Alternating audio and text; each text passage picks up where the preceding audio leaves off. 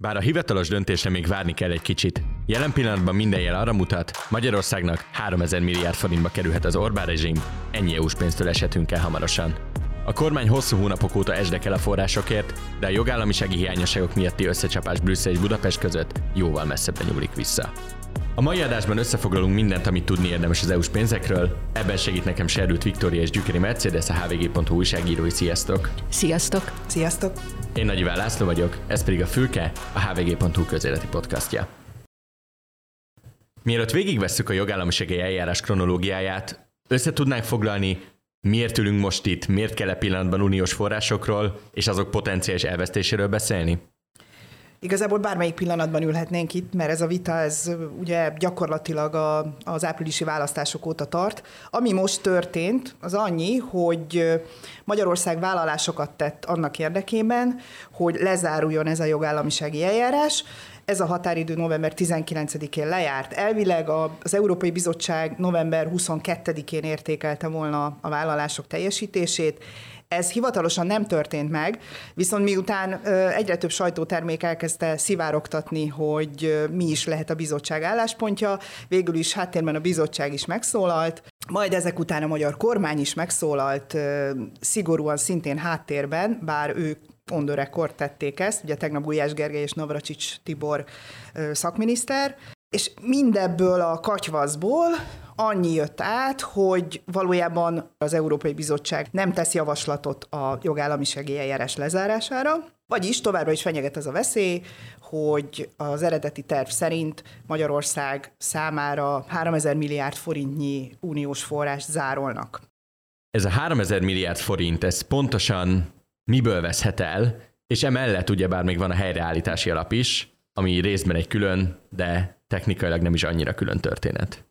A 3000 milliárd forint, egészen pontosan a 7,5 milliárd euró, az egy nagyon jól lehatárolt összeg, tehát nem csak úgy elvették, hanem három operatív programból vették el. Ugye azt tudni kell, hogy a felzárkóztatási alapoknál az úgynevezett operatív programok határozzák meg azt, hogy milyen pályázatokat írnak ki, mire költik ezt a pénzt. Ö, húha, most ez jó kérdés, 7 vagy 8 ilyen operatív program van, Ebből három olyat választott ki az Európai Bizottság, ahol magasabb korrupciós kockázatot fedeztek föl.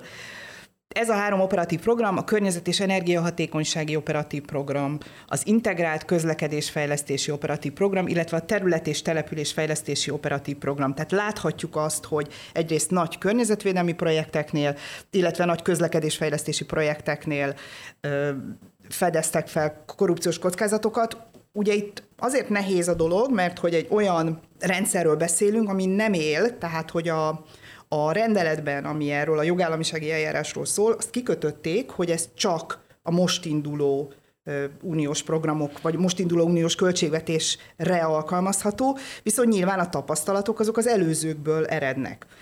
És teljesen konkrét dolgokat lehet itt mondani, tehát például az Elios balhé, vagy, vagy túlárazottnak ítélt autópályaépítések, ugye például az M4 autópálya volt még Simics Kalajos idejében, amit, aminél azt is mondta az EU, hogy nem fizet pénzt. Tehát, hogy ilyen Ilyen dolgokat vettek alapul. Hát sőt, még a településfejlesztésénél pedig ott volt a Boldog István, Simonka és hasonló Fideszen igen, belüli, ennyire közvetlenül Fideszen belüli precedens értékű ügyek. Igen, igen, tehát hogy olyan ügyeket vesznek ők is elő, amiket, amiket mi is jól ismerünk, amikről mi is jót írtunk, tehát azt mondták, hogy ezekből a programokból zárolják a rendelkezésre álló források 65%-át.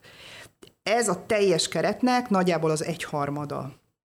És ugye említetted a helyreállítási alapot, itt elvileg nincs zárolva pénz, illetve nem volt zárolva pénz az eredeti megállapodás alapján, viszont ö, a őszi tárgyalások folyamán előjött egy olyan feltétel, hogy megállapodást kötnek ugyan, még az év végéig, ami azért fontos, mert ha nem kötnek, akkor ennek a helyreállítási alapos, nem is tudom, költségvetési rendszernek az a szabálya, hogy ugye minél előbb költsék el a COVID után, ezért aztán, hogyha az év végéig nem kötnek megállapodást, akkor ennek a 70%-a automatikusan elvész Magyarország számára, ezt nyilván nem akarja senki. Viszont pénzt azt nem adnak addig, amíg igazságszolgáltatási reformot nem hajt végre az ország. Tehát most úgy nézünk ki, hogy elképzelhető az, hogy megállapodnak magukról, a helyreállítási alapról, vagy a 7 éves költségvetésről, a bizottság és Magyarország, viszont se ez a 3000 milliárd forint, se a helyreállítási alapnak az 5,8 milliárd eurója, ami úristen mennyi ez forintban? Ez 2300 milliárd forint. Igen, tehát egyik összeget sem folyósítják, amíg ez, a, ez az igazságszolgáltatási reform nem lesz meg. Azt nagyon fontos megjegyezni ennél az egésznél, hogy itt nem arról van szó, hogy ezek a pénzek végleg elvesztek, soha nem fogjuk őket megkapni, hanem egész egyszerűen az Európai Bizottság, majd majd később a pénzügyminiszteri tanács azt akarja elérni, hogy Magyarország végrehajtson olyan reformokat, akár az igazságszolgáltatás, akár a közbeszerzések területén, amivel később védettebbek lesznek azok az uniós pénzek, amik majd esetleg egyszer megérkeznek hozzánk. És az is nagyon fontos, hogy amint ezeket a megállapodásokat aláírja Magyarország, onnantól ezek a pénzek járnak a kedvezményezetteknek.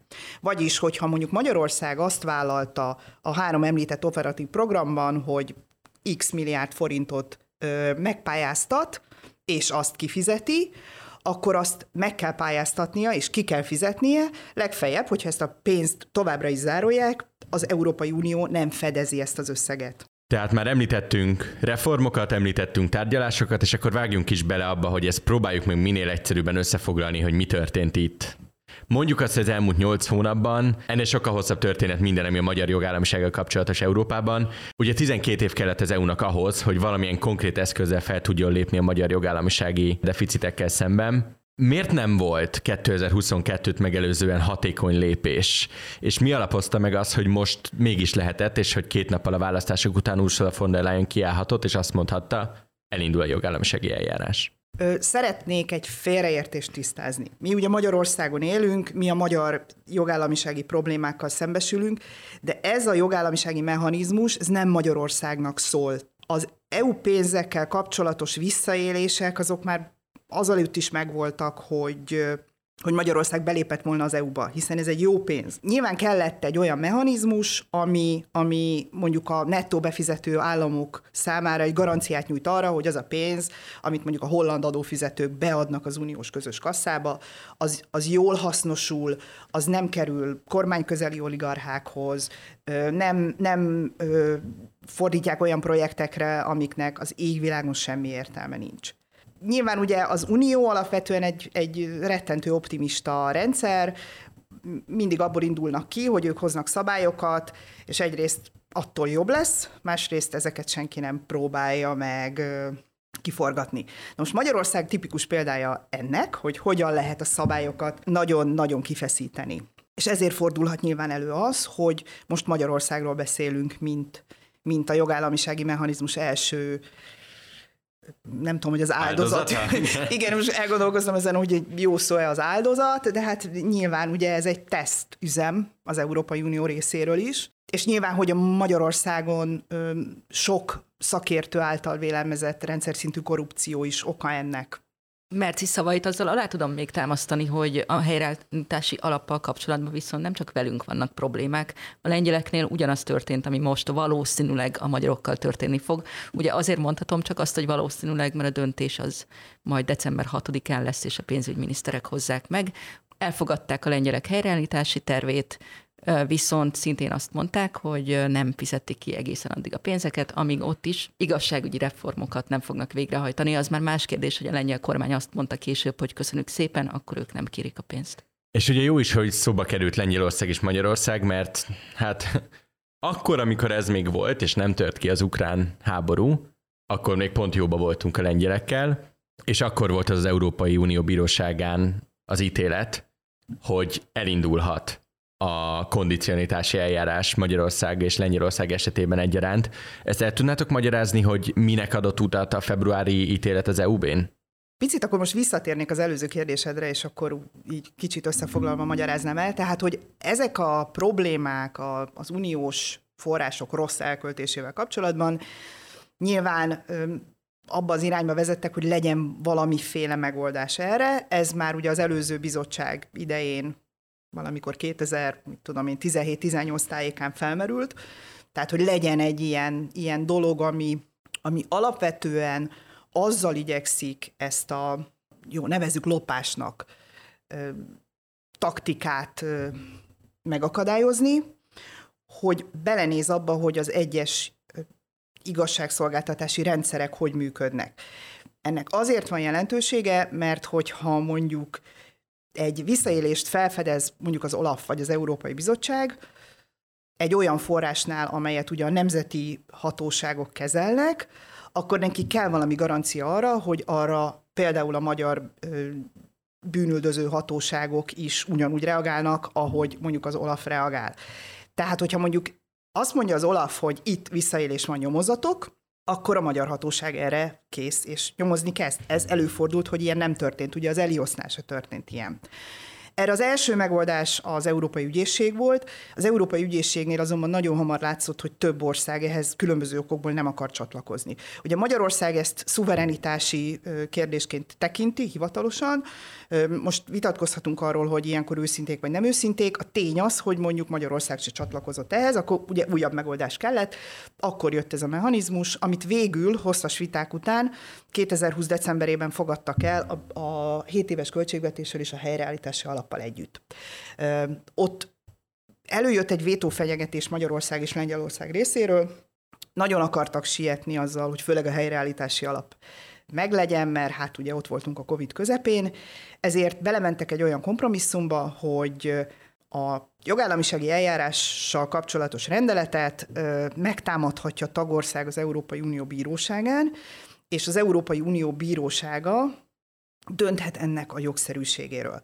Ez a döntés, ahogy említetted, született meg valamikor a, tényleg a háború előtti napokban, és ez mondta ki azt, hogy jogszerű a dolog, de le kell határolni például arra, hogy csak a 21-27-es költségvetéstől alkalmazható, és és konkrét ügyek és konkrét, és konkrét ügyek, ügyek alapján. Ezt nagyon egyszerűen meg lehet egyébként fogalmazni. Tehát, hogyha a jogállamisági eljárásban azt mondja az EU, hogy itt problémák vannak az EU-s pénzek elköltésével, és ezért nem adjuk oda nektek ezt a 3000 milliárd forintot, akkor hogyan tehetné meg azt, hogy a helyreállítási alap 5,8 milliárd euróját minden probléma nélkül kiutalja? Jó, tehát a, az EUB ítélettel megteremtődött a törvényi lehetősége annak, hogy elinduljon az eljárás. Április 5-én bejelentette Ursula von der Leyen, hogy el fog indulni, ez kettő nappal a magyar választások után volt, 27-én pedig el is indult. Hogyan reagált erre Magyarország, hogyan reagált erre a magyar kormány?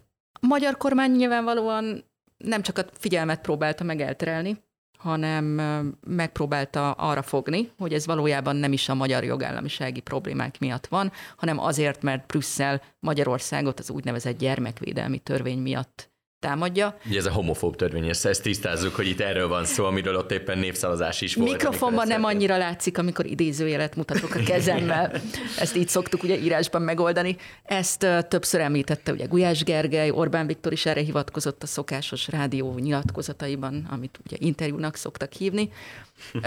Míg végül azért Navracsics Tibor EU miniszter volt az, aki egy idő után már elismerte, hogy azért nem feltétlenül a gyermekvédelmi homofób törvény áll ennek a hátterében, hanem valóban azok a jogállamisági problémák, amik felmerülnek. Na igen, mert hogy időközben Navracsics Tibor visszatért a kormányba, és ő nem csak településfejlesztési, hanem konkrétan az EU-s forrásokkal kapcsolatos miniszteri teendőket is fel átvállalta. Merci, tudnál kicsit arról mesélni, hogy az ő szerepe miért volt kitüntetett ebben a folyamatban, és amikor nyáron elindultak a tárgyalások a felek között, akkor tulajdonképpen ő mit csinált?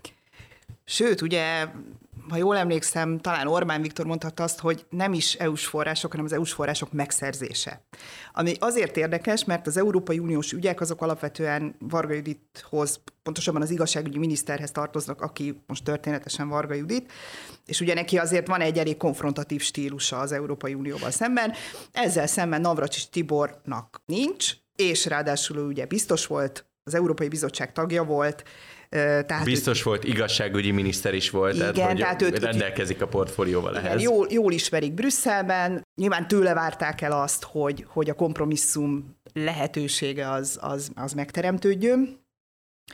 Így utólag azonban tudjuk, hogy nagyjából július közepéig a kormány nem csak kifelé kommunikálta azt, hogy a általuk gyermekvédelmi törvénynek hívott jogszabály miatt támadják Magyarországot, hanem igazából az Európai Bizottsággal folytatott tárgyaláson sem volt meg ez a kompromisszumkészség, vagy ugye, ahogy Viki említette, annak elismerése, hogy hát azért itt vannak problémák.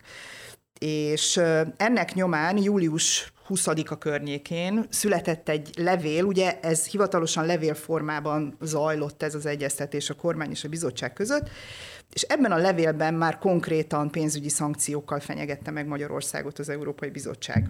Ez ugye egy, egy előzetes és zárt körben folyó tárgyalás volt. Ennek lett ugye a következménye aztán az, hogy szeptember közepén hivatalosan is bejelentették nagyjából ugyanezt a szankciót, tehát egy picit finomítottak rajta. Jól emlékszem, valami 5%-kal lett kevesebb a 70%-ról volt szó, abból lett 65. Igen. Viszont alapvetően azt elismeri mindenki, hogy a pénzügyi fenyegetés hatására a magyar kormány hozzáállása az, az, az megváltozott, tehát hogy sokkal, sokkal készségesebbnek mutatkozott.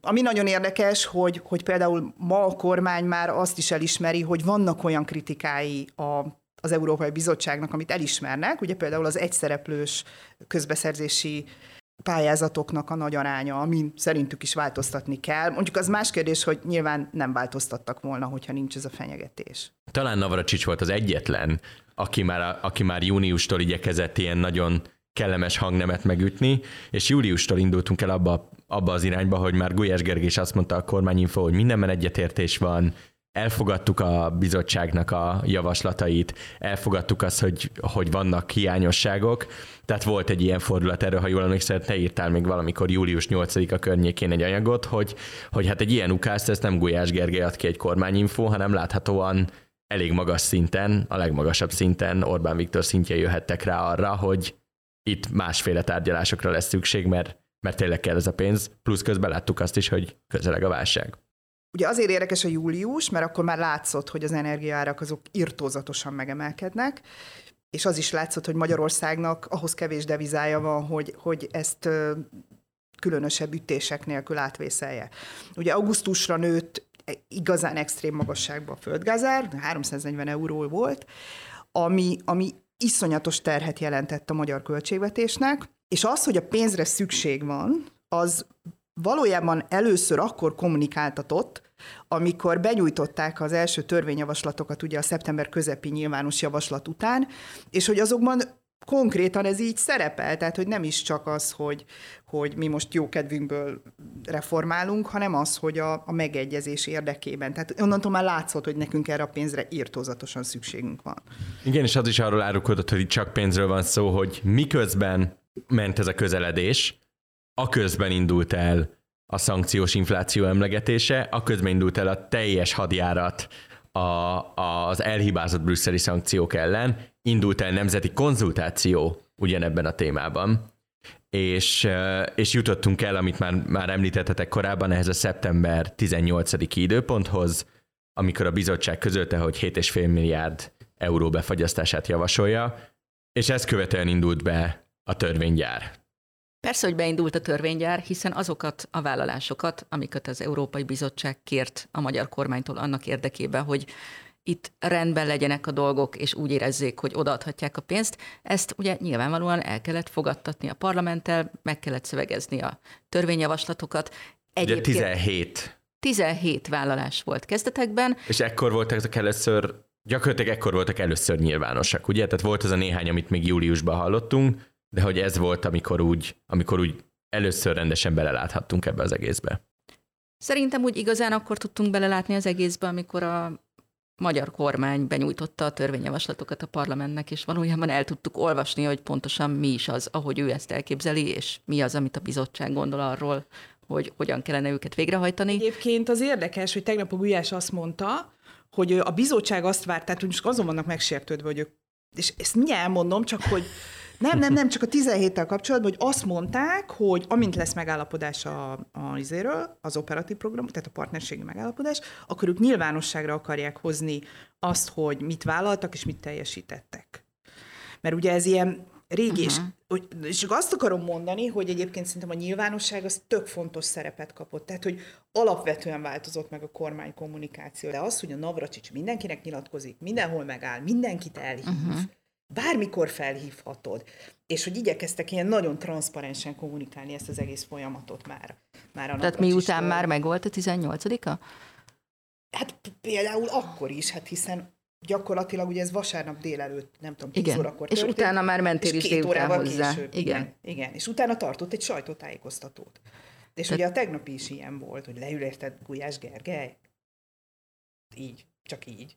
Tehát ezzel kapcsolatban egy dolog, dolgot fontos még tudni, hogy a hivatalos levelezések, a tárgyalások, ahogy Gulyás Gergely egyébként elég sokszor említette ezt a kormányinfókon, valóban a háttérben történtek, itt még ki volt zárva a nyilvánosság. Mind a két fél, nem csak a magyar kormány, hanem a bizottság is nagyon kínosan ügyelt arra, hogy ne nagyon szivárogjanak ki ebből. Legfeljebb néhány mondat ugye a vállalásokról, de több ne szivárogjon ki a sajtónak. Ez viszont már elkezdett megváltozni a szeptemberi bejelentés után. Hát egyébként ugye az első jelennek az a, az a bizottsági levélnek a kiszivárogtatása volt, ami megelőzte szeptember 18-át. Tehát, hogy valójában azt azért vélelmezhetjük, hogy nem a magyar kormány kezdeményezte ezt a transzparenciát, az viszont igaz, hogy szeptember 18-a után maximálisan átvették ezt. Elég arra gondolni, hogy Navracsics Tibor, aki a kormány többi tagjához képest meglepően nyitott a független sajtó felé, nagyon transzparensen igyekezett kommunikálni az egész folyamatot, Ugye ennek jele volt már egyébként júliusban is, amikor egy, egy elég hosszú háttérbeszélgetést tartott arról, hogy hogy állnak a tárgyalások nem a jogállamisági eljárásról, hanem általában az EU pénzekről, majd szeptember 18-án a bizottsági bejelentés után két-három órával tartott egy sajtótájékoztatót a magyar álláspontról, arról, hogy mi lesz a folytatás, teljesen nyitott volt, minden kérdésre válaszolt, tehát hogy, hogy, hogy látjuk azt, hogy szokatlanul transzparensen kommunikál a kormány erről a folyamatról azóta is. És emellett ugye az őszi ülésszakban, amikor, amikor elkezdődött ezeknek a törvényeknek a tárgyalása, annyit hallottunk mi a kormánytól, hogy ez egy végtelenül egyszerű folyamat, vannak követelések, mi ezt vállaljuk, az ehhez szükséges törvényeket meghozzuk, és jön a pénz. Gyakorlatilag erről szólt az egész narratíva. Gulyás Gergely nem is volt hajlandó reagálni azokra a kérdésekre a kormányinfo, hogy mi van, hogyha mégsem. És ez nagyon sokáig úgy is tűnt, hogy ez tényleg lehet, hogy ennyire, ennyire egyszerű lesz. Még hetekkel ezelőtt is arra volt szó, hogy mindkét fél elégedett, erre most úgy fest, hogy mégsem. Mi változott, és mit kommunikál ezzel kapcsolatban a kormány, amely eddig százszerzékig biztos volt abban, hogy itt semmilyen akadály nem lesz? Talán azt felejtett el a magyar kormány kommunikálni még korábban, hogy ez nem annyira egyszerű, hogy ők elfogadják a törvényjavaslatokat, azaz végrehajtották a vállalásokat, és akkor azonnal azt fogja mondani a bizottság, hogy hát köszönjük szépen nekünk, ez, ez rendben van, és jön is a pénz. Nem, ezt a bizottság még innentől kezdve értékelte, hogy neki megfelelnek-e ezek a vállalások, megfelelnek-e azok a törvények, amiket elfogadott a kormány. Ez mindig is része volt a folyamatnak, ezt el is kezdte értékelni a bizottság, és bár ugye hivatalosan nincs köze az eljáráshoz, én azért nem hagynám ki teljesen az Európai Parlamentet sem ebből a folyamatból. Ők ugyanis mindig is világossá tették, határozatokkal, vitákkal, jelentésekkel, hogy szerintük nem lenne szabad a magyar kormánynak pénzt adni. Ezzel az Európai Parlament folyamatosan nyomást gyakorolt a bizottságra. Azért azt látni kell, hogy a kormány az nem veszít a kincstári optimizmusából, tehát hogy tegnap is azt mondták amikor mindenki arról beszélt, hogy elvész a pénz, hogy de hát az a pénz meg lesz. És hogy igen, most már csak egy lépés van hátra, és minden jól halad. Meg lehet az a pénz egyébként. Tehát megint azt látjuk, hogy a kommunikáció kétféle. Ugye a magyar kormány, ezt már említettük korábban, mindig arra utal, hogy ő, ő a pénzt akarja, meg fog jönni a pénz, ne aggódjon senki, mert lesz majd pénz mindenre. Egyébként a bizottság se azt akarja, hogy elvesztenek ezek a pénzek, tehát nekik egyáltalán nem érdekük, Senkinek hogy legyen nem egy... jó egy szenvedő gazdaság Így az van, az egyik tagállamban. Ők azt akarják, hogy a magyar kormány hajtsa végre a vállalásait, és erősítse meg majd a pénzeknek a, a védelmét. Ennyi az egész. Mind a két fél azt akarja, hogy jöjjön a pénz, azzal a különbséggel, hogy a bizottság ehhez még egy pár apró dolgot is kérne. Igen, nagyon érdekes, hogy megérkeztek az első rossz hírek, és a magyar kommunikáció az még nagyobb sikerpropagandába kezdett. Hát persze, hát kész vagyunk, hát láttunk mindent, hát mi, miről van itt szó. És ugye még, hát itt a kész vagyunk a kapcsolatban, ugye nyilvánvalóan arról van most szó, hogy azokból az értesülésekből, amik, amik jelenleg vannak az Európai Bizottság álláspontjáról, az olvasható ki, hogy lehet, hogy teljesültek ezek a vállalások, de hát nem annyira kielégítőek. Hát ennek van egy remek példája, és én tökre örülnék, ha mesélnétek kicsit az aggályokról. Az integritási hatósága kapcsolatban, ugye ez az, amit hát a köznyelven korrupcióellenes hatóságnak nevezünk, és úgy tűnik, hogy a gyakorlatban, ahogy megvalósult, ezt a funkcióját nem is feltétlen fogja rendesen betölteni. Ugye ne felejtsük el azt se, hogy a korrupció az egy olyan szó volt, amit rengeteget hangsúlyozott a bizottság, és a magyar kommunikációban egyszer sem hangzott el. Nem véletlenül lett ennek a szervezetnek a neve integritás hatóság, nehogy véletlenül is benne legyen a korrupció szó. Itt azt hiszem főképp az összetétellel van problémája a bizottságnak, ezt kommunikálták is már ezeken az úgynevezett szivároktatásokon, háttérbeszélgetéseken, hogy azok, akik bekerültek az integritás hatóságba, az elnök és a két elnök helyettes, és nem is annyira az elnök személyével van problémájuk, hanem úgy tűnik, hogy az elnök helyettesek személyével. Ugye Holbus Tíme a neve egyébként, ha jól emlékszem, a Frankfurter Allgemeine Zeitungnak a kiszivárogtatott információi között is szerepelt. Vele az a problémája a bizottságnak, hogy a kormányból, egészen pontosan a pénzügyminisztériumból jött.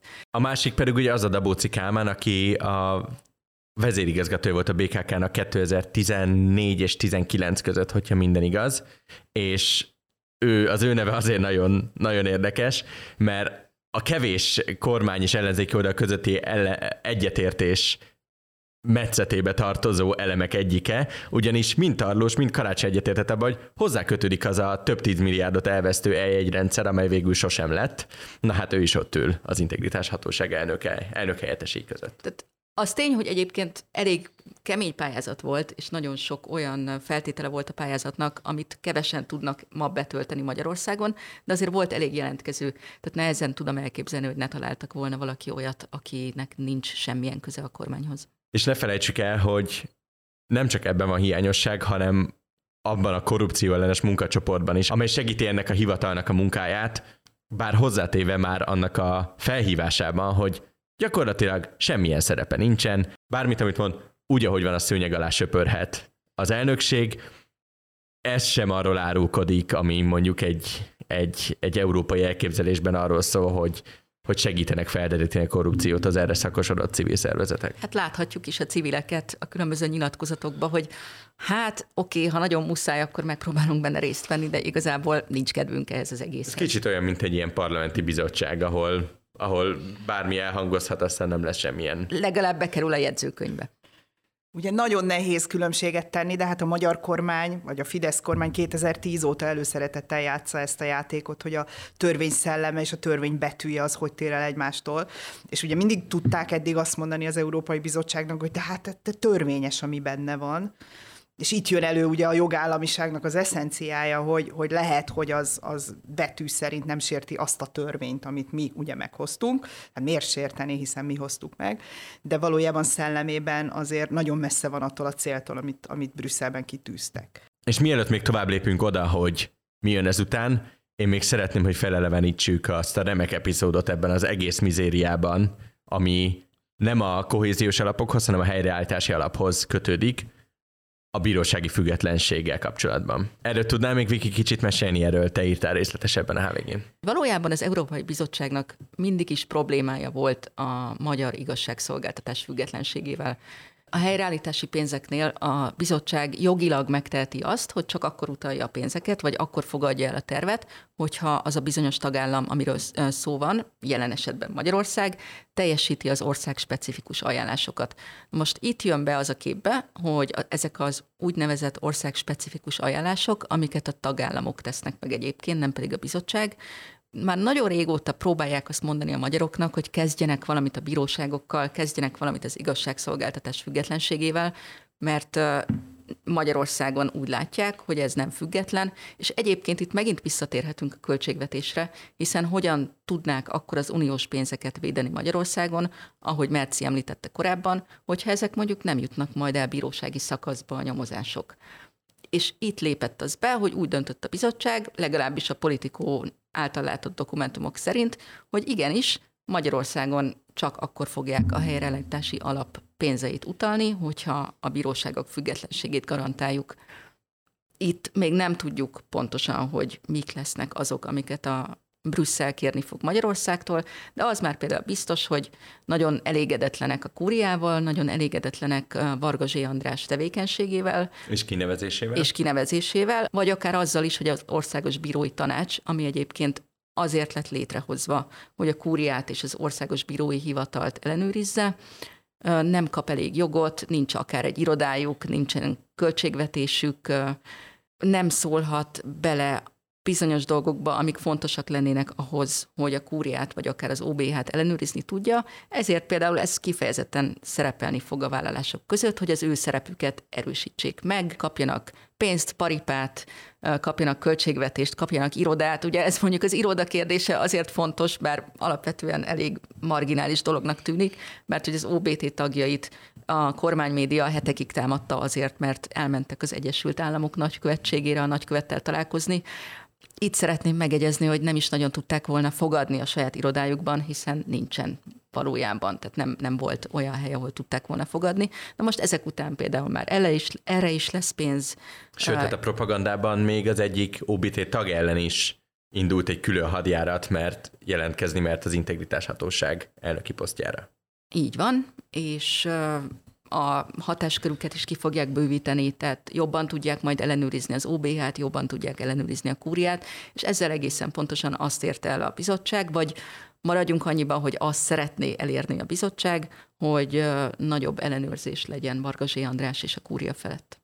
Rendben, tehát ezek után pedig ott tartunk, hogy két dátum maradt a horizonton, az egyiket november 30-ára, a másikat pedig úgy tűnik, hogy december 6-ra tűzhetjük ki. Merci, miért fontos ez a két dátum, ami még előttünk van? A jelenlegi állás szerint november 30-án közli az Európai Bizottság hivatalosan a javaslatát arra, hogy lezárja a jogállamisági eljárás Magyarországgal szembe vagy sem.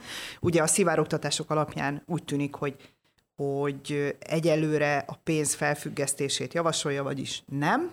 December 6-án dönthet a pénzügyminiszterek tanácsa erről a javaslatról.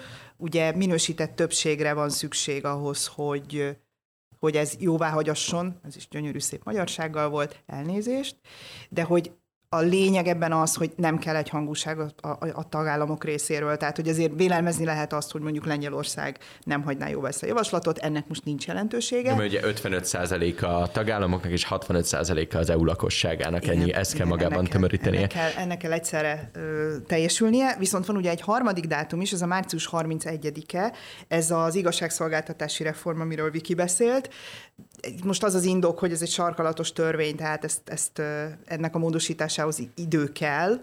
Ugye az az érdekes, hogy a 17 vállalás között volt egy olyan is, hogy társadalmi egyeztetés előzi meg a törvényjavaslatok benyújtását, hát ugye ezt azóta is már többször felülírta a kormány, kezdve mindjárt ugye a katatörménnyel. Vagy meg... például azzal, hogy az összes vállalást átnyomta gyakorlatilag mindenféle egyeztet, hogy egy Igen. kicsit ilyen oximoronként. Nem utolsóként tette be egyébként ezt a társadalmi egyeztetés törvényt, hogy a többire nem vonatkozzon. Az, igen, a, a kiskapukban még mindig jók igen, vagyunk. Igen. Viszont ezt a hatodikát, ezt a december hatodikát még egy másik okból is érdemes megjegyezni. Jön a Mikulás. Akkor egy harmadik okból is érdemes megjegyezni az utolsó mencsvára a magyar kormánynak arra, hogy mégiscsak kedve szerint alakuljon az eljárás, az az, hogyha ezen a napon egy picit megzsarolja a brüsszeli kollégáit, akik a többi tagállamot képviselik. Pontosan hogyan tudja még a kártyáit játszani a magyar delegáció annak érdekében, hogy ne legyen meg ez a minősített többség, ami elmarasztalja Magyarországot. Ja, felmerült az, picit megfordítva azt, amit te mondtál, hogy annak érdekében, hogy mellé álljanak, a globális minimumadóba belemegy a kormány, vagy elvetti az eddigi vétóját. A kormány most azt mondja, hogy nem.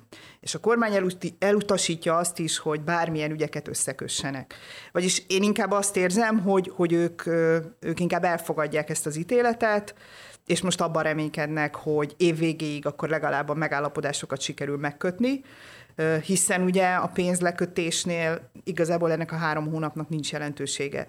A megállapodásra viszont szükség van, ugye kimondottan, arról már beszéltünk korábban, kimondottan a helyreállítási alapnál. Azzal alátámasztanám még Merci szavait, hogy a másik lehetséges zsarolási potenciál, ugye a Finnország és Svédország NATO csatlakozásának a ratifikációja volt. Igen, csak ugye az nem a pénzügyminisztereknél jön elő. Így. Az viszont igen, hogy Ukrajnának vesz fel közös hitelt az Unió, de ugye ebből is megcsinálta már a saját megoldását a kormány, ugye a közlönyben jelent meg az, hogy azt az összeg részt, amely a közös hitelfelvételből Magyarország része lenne, azt előteremti hitelkeretként Magyarország kétoldalú megállapodás részeként Ukrajnával. Tehát technikailag adott volna a zsarolás, de minden kapu, amely még ebbe az irányba járható volt, az most bezárulni látszik, úgyhogy tényleg lehet, hogy az a narratíva marad, amely arról szól, hogy hát idővel, de jönni fog. Erre egyébként egy nagyon érdekes választ adott tegnap Gulyás Gergely. Ő azt mondta, hogy alapból nem támogatják a közös uniós hitelfelvételt, viszont ebben az esetben attól tartanak, hogy mivel ugye volt már egy közös uniós hitelfelvétel a helyreállítási alap forrásait így teremtették elő, ezért ez az Ukrajnának szóló hitel, az ne talán abból a pénzből ö, kerülne ki, amit Magyarországtól és Lengyelországtól eddig megtagadtak. Vagyis a kormány álláspontja az, hogy ők maximálisan támogatják azt, hogy Ukrajna kapjon hitelt, viszont ők szívesebben vennék azt, hogyha ezt minden tagállam maga oldaná meg. Tehát innentől ők ugye ezt egy részletkérdésnek tekintik, hogy közös uniós hitelfelvételből vagy, vagy saját tagállami forrásból lesz Ukrajnának pénz. És még egy gondolata visszatérve arra, amit Viki az előbb mondtál a svéd-finn NATO csatlakozás ratifikációjára, hogy hogy ez megint csak egy olyan dolog, ami, ami jelentősen rontja Orbánék renoméját egy olyan időszakban, amikor neki közeledniük kéne Európához, és hát jó sokat beszélgettünk most ebben az adásban, mielőtt még egyáltalán nagyon kiejtettük volna azt, hogy ugyanebben az időszakban egy olyan orosz párti politikát folytatott a kormány, amelyel mindenkit, de az égvilágon mindenkit elidegenített Európában, nem hogy nyugatot, nyugatot azt már tíz éve elvesztettük körülbelül, de hogy a V4-es partnereket is, és hogy talán ebben az egész időszakban ez a legbonyolultabb és legnehezebben felfogható dolog, hogy hogyan lehet zárt kapuk mögött a leveleken keresztül cukimokiskodni a bizottsággal, és mindeközben egy olyan egész pályás letámadást folytatni az EU ellen, amilyen szintű euroszkeptikus kampányt talán 2015-6 óta nem nagyon láttunk. És ez nagyon érdekes. Viszont még egy témánk van, még egy kérdés van, amire még kitérnék, mielőtt zárjuk a mai adást. Merci, arról írtál péntek reggel, hogy sokkal több is veszhet 3000 milliárd forintnál. Pontosan milyen más indirekt következménye lehet annak, hogyha elbukjuk, vagy még tovább halasztják az EU-s források kiutalását? Ugye a legnagyobb legnagyobb negatív fejlemény az az elhúzódás ennek a vitának. Már pedig ezt az elhúzódást, ezt így, tehát mi is most erről beszéltünk, hogy ugye most március 31-ét tekintjük egy végpontnak. A befektetők nem szeretik a bizonytalanságot, és különösen egy olyan helyzetben nem szeretik a bizonytalanságot, amikor ugye deklarálta a magyar kormány is, hogy szüksége van erre a pénzre. De nyilván egy, egy tradernek nem is kell a magyar kormány szavait meghallgatnia, tehát ránéz mondjuk az MNB statisztikáira, és akkor azt látja, hogy, hogy mennyi a devizatartalék, látja azt, hogy mennyi a számla, amit kifizet Magyarország a, az energiáért, tehát hogy ha elkezdünk számolni, akkor azt látjuk, hogy Magyarország nagyon kitett, és minél inkább a központban van ez a vita, annál feltűnőbb ez a kitettség is. Vagyis, hogyha azt nézzük, hogy Magyarország egy olyan ország, akinek szüksége van gazdaságilag az EU tagságra, akkor ez a vita, ez, ez minden szempontból rossz.